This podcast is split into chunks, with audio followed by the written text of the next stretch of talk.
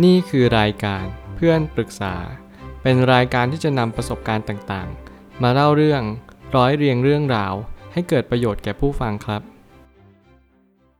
สวัสดีครับ ผมแอดมินเพจเพื่อนปรึกษาครับ วันนี้ผมอยากจะมาชวนคุยเรื่อง บอกเพื่อนไปว่าจะย้ายโรงเรียน แต่สรุปเราไม่ได้ย้ายจะบอกเพื่อนยังไงดี มีคนปรึกษาว่า ถ้าสมมุติว่าตัวหนูกำลังย้ายโรงเรียน สอบติดพร้อมย้ายแล้ว แต่พ่อแม่ไม่อนุญาต แล้วหนูบอกเพื่อนไปหมดแล้วว่าจะย้าย หนูควรบอกเพื่อนที่โรงเรียนยังไงดีคะ กลัวเขาจะนินทาค่ะ คือบางทีคำปรึกษานี้อาจจะดูบางครั้งเนี่ยไม่มีความสลักสำคัญเท่าไหร่นัก แต่ผมก็เชื่อว่าปัญหานี้ค่อนข้างใหญ่พอสมควร เมื่อเราถึงวัยวัยหนึ่งเราค่อนข้างที่จะแคร์สายตาของสังคม เราเริ่มจะสนใจความรู้สึกของคนอื่นที่มีต่อเรามากยิ่งขึ้น ไม่ว่าจะเป็นแฟนเราเพื่อนเราพ่อแม่เรา หรือว่าคุณครูก็ตาม ไม่ว่าใครในสังคมเราก็เริ่มจะแคร์สายตาเขามากขึ้นว่า ถ้าเกิดสมมติว่าเขานินทาเราเราคงไม่มีความสุขอย่างแน่นอน แล้วผมก็เชื่อว่าการที่เราจะทำอะไรสักอย่างหนึ่งเราก็หลีกเลี่ยงโลกธรรมแปดไปไม่ได้อยู่แล้ว ไม่ว่าจะเป็นสุขทุกข์สรรเสริญนินทา เสื่อมลาบ เสื่อมยศ ได้ลาบได้ยศ สิ่งเหล่านี้เป็นสิ่งสามัญที่เราจะต้องเจอกันทุกคน ซึ่งไม่สามารถหลีกเลี่ยงได้ สิ่งที่คุณจะทำได้ก็เพียงแต่เข้าใจและยอมรับความเป็นจริงว่า บางครั้งเนี่ยสิ่งที่คุณพูดไปไม่ใช่ว่าคุณโกหกแต่ว่าเราไม่ได้แสดงออกแบบนั้นสักหนึ่งร้อยเปอร์เซ็นต์ บางครั้งเนี่ยเราไม่สามารถจะกำหนดอะไรได้เลย ว่าชีวิตจะต้องเป็นอะไรต่อไป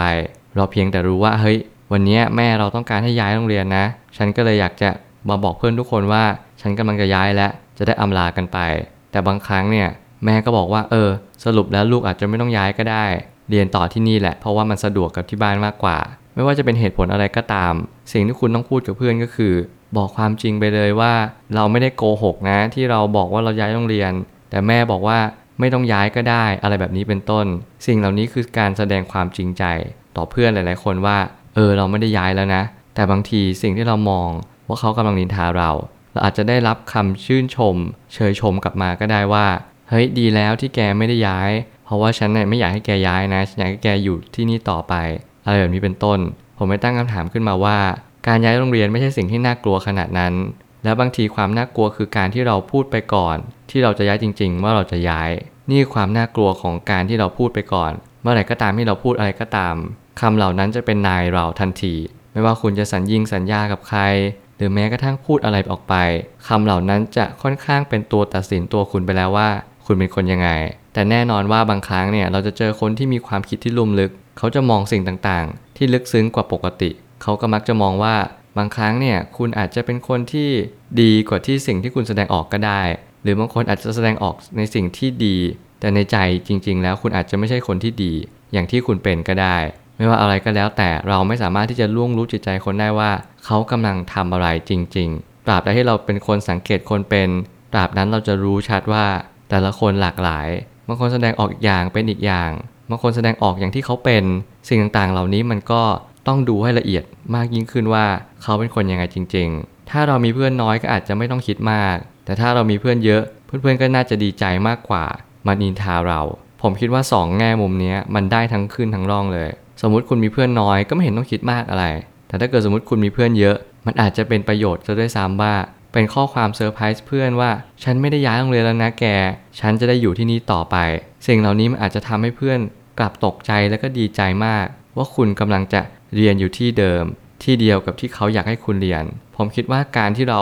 ตีตนไปก่อนไข้คิดมาก หรือว่ากระต่ายตื่นตูมเนี่ยอาจจะไม่ได้เป็นประโยชน์ในสถานะนี้เท่าไหร่นัก เพราะว่าการย้ายโรงเรียนก็เป็นเรื่องใหญ่พอสมควร บางครั้งเราอาจจะเข้าใจผิด บางครั้งเราคุยกับแม่อีกรอบอัปเดตอีกรอบ มันอาจจะเป็นแค่เรื่องแบบนั้น มันไม่มีอะไรเกินกว่านั้น จงลดความคิดมากลง เพราะเมื่อไหร่ก็ตามที่เราคิดมาก เรื่องเรื่องเดียวกันมันอาจจะบานปลาย มันอาจจะขยายใหญ่โตทำให้เรามองว่า เฮ้ยมันใหญ่มากเลยนะ มันเหมือนกับเราเป็นการโกหกเพื่อน มันเหมือนกับเราว่าเราไม่จริงใจกับเขา เราพูดไปแล้วเราต้องไม่คืนคำซึ่งบางทีอันนี้มันอาจจะไม่ใช่คำสัญญา บางคนอาจจะสัญญาอะไรไปไว้ แล้วเขาคืนคำอันนี้โอเคเป็นว่าอีกเคสหนึ่ง แต่เคสนี้เป็นเรื่องของการย้ายโรงเรียน ซึ่งไม่มีใครรู้ล่วงหน้าว่าเราจะย้ายจริงหรือเปล่า เพราะยังไงสุดท้ายแล้ว พ่อแม่ก็ต้องตัดสินใจให้เราอยู่ดีว่า เราควรจะเรียนที่ไหน บางครั้งอาจจะมองโลกในแง่ร้ายจนเกินไป และก็แน่นอนว่าบางทีเราอาจจะมองโลกในแง่ดีจนเกินไป ความพอดีจึงสำคัญ ผมอยากจะแนะนำทุกคนแล้วกันว่า เวลาเรามองอะไรเนี่ย ผมอยากให้ทุกคนมองเป็นกลางไว้ก่อน เราค่อยๆดู ค่อยๆ พิจารณา แล้วก็มองอย่างให้ละเอียดว่า สิ่งเหล่านี้มันกำลังบอกอะไรเรา บางครั้งเนี่ยความคิดมันกำลังส่งผล ดีบ้างเสียบ้าง มันขึ้นอยู่กับวิธีหรือกระบวนการคิดของเรา บางครั้งเหตุการณ์ยังไม่เกิดขึ้น แต่เราก็ตีตนไปก่อนไข้ เรามักจะคิดมากกว่าสิ่งที่มันเป็นจริง ๆ อยู่เสมอ เราต้องเรียนรู้และเท่าทันอารมณ์แบบนี้ อย่าให้ความคิดหรือว่าอารมณ์เนี่ยมันกัดกินจิตใจเราไปมากกว่านี้ จงมีสติรู้เท่าทัน การฝึกสติก็คือการรู้เท่าทันอารมณ์ ว่าสิ่งเหล่านี้เกิดขึ้นมา มันก็ต้องเกิดขึ้นมาเพราะเหตุปัจจัยบางอย่าง อย่างเช่นเราพูดไปแล้วเราเลยคิดมาก เราจงตามรู้ตามดูไปว่า นี่คือสิ่งที่เรากำลังเข้าใจมันจริง ๆ หรือเปล่า บางครั้งอารมณ์เนี่ย มันเกิดขึ้นมา แล้วมันก็จบลงไป เรารู้แบบนี้หรือเปล่า เราไม่ได้คิดมากตลอดเวลา เราคิดมากเฉพาะทุกครั้งที่เราไปคิดว่า เนี่ยเราพูดไปแล้วนะ เราไม่อยากคืนคำเหล่านี้เลย เท่านั้นเอง เรื่องที่คนนินทามันเป็นของคู่โลก ไม่มีใครไม่เคยไม่ถูกนินทาตราบใดที่เรายังมีชีวิตอยู่ยังไงก็ต้องรับรู้เรื่องคนนินทาอยู่แล้ว อันนี้ก็อยากจะแนะนำอีกแง่มุมหนึ่งว่า ทุกคนล้วนแต่โดนนินทาทั้งนั้น ไม่ว่าจะเป็นตัวผมเอง คนทุกคนบนโลก เรามีชีวิต เรามีสตอรี่เรามีอะไรก็ตามมากมาย สิ่งเหล่านี้มันทำให้ทุกคนเนี่ยพยายามพูดถึงเราอยู่เสมอ ไม่ว่าทางด้านดีบ้างแย่บ้าง จริงบ้างหรือเท็จบ้าง สิ่งต่างๆ เหล่านี้มันทำให้เราเรียนรู้ว่า เราไม่สามารถหลีกเลี่ยงการนินทาได้เลย คุณหรือว่าใครก็ตามหรือแม้กระทั่งผม ก็โดนและก็เป็นคนนินทาคนอื่นด้วย สิ่งเหล่านี้มันสามัญมากๆ เราไม่สามารถพูดกับคนได้ตรงๆ เราจึงใช้คำว่านินทาเนี่ย เป็นทางออกของการคุยหรือสนทนากัน แต่แน่นอนว่าเมื่อไหร่ก็ตามที่เรามีสติมากขึ้น เราจะรู้ว่าการนินทาไม่เคยเกิดประโยชน์อะไร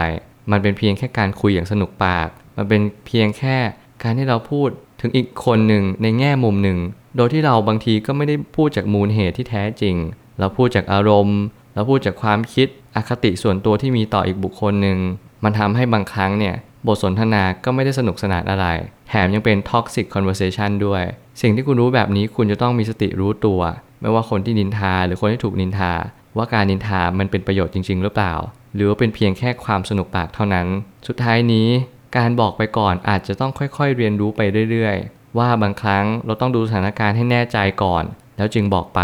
เมื่อไหร่ก็ตามที่เราพูดอะไรออกไป ผมจะเน้นคำว่าสัญญามากกว่า ที่จะพูดในเรื่องของในแง่มุมอื่น สัญญาอะไรไว้จงคิดให้ดีๆ บางทีบางครั้งมันอาจจะย้อนกลับมาที่ตัวเรา และเราไม่อยากคืนคำเหล่านั้น เราไม่อยากพูดแก้ตัวหรือแก้ต่างว่าเฮ้ยฉันอยากจะเปลี่ยนแปลงสิ่งเหล่านี้นะ ฉันอยากจะกลับไปเป็นเหมือนเดิมนะสิ่งต่างๆ เหล่านี้ อาจจะเป็นตัวชี้วัดว่าเราเป็นคนโลเล แต่หากว่าคำพูดเหล่านั้นเป็นสิ่งที่เราไม่สามารถกำหนดรู้ได้ ไม่จำเป็นต้องคิดมาก เพราะว่าคุณไม่ได้เป็นคนที่โลเล แต่ว่าสถานการณ์มันเปลี่ยนแปลงไปเท่านั้นเอง ไม่จำเป็นต้องกลัวความจริง ความจริงคือความจริง คุณบอกความจริงไปแล้วความจริงมันเปลี่ยน คุณแค่บอกความจริงใหม่อีกรอบ ทุกอย่างมันก็ต้องจบด้วยดี แล้วมันก็ไม่มีปัญหาอะไรตามมา แถมคุณก็ยังเป็นคนที่ดูจริงใจซะด้วยซ้ำว่ามีอะไรก็บอก มีอะไรก็พูด ไม่ปกปิดความลับเอาไว้ ผมเชื่อว่าทุกปัญหาย่อมมีทางออกเสมอขอบคุณครับ รวมถึงคุณสามารถแชร์ประสบการณ์ ผ่านทาง Facebook Twitter และ YouTube และอย่าลืมติด Hashtag เพื่อนปรึกษาหรือ f r ร e n d Talk ด้วยนะครับ